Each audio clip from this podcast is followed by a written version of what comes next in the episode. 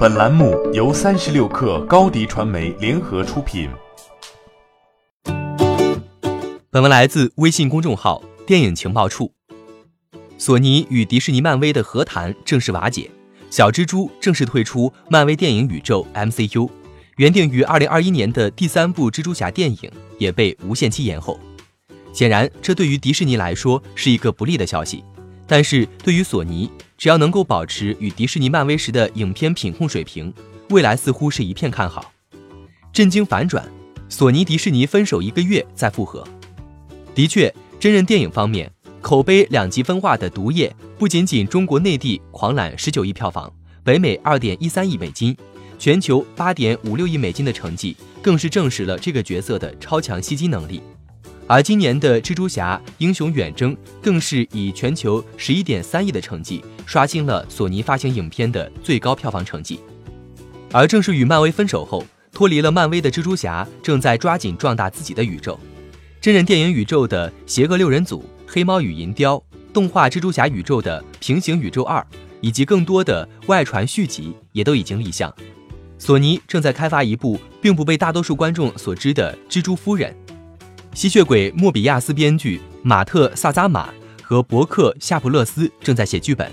这将是继毒液系列之后的又一全新衍生片。这个蜘蛛夫人并不是蜘蛛侠的某一任女友，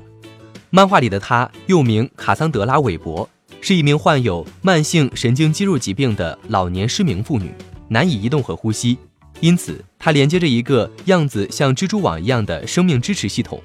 她是一个有预知能力的变种人，曾经帮助蜘蛛侠找到绑架的受害者。不过变种人的版权并不在索尼手上，想必设定也必定会发生改变。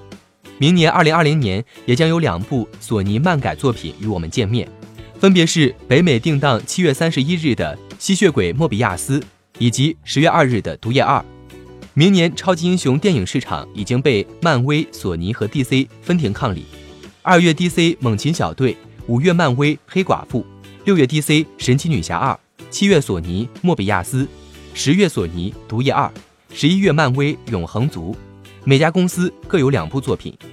外加未来的真人与动画作品。索尼目前的超级英雄电影布局似乎已经超过了从2013年就开始布局 DCEU 的华纳。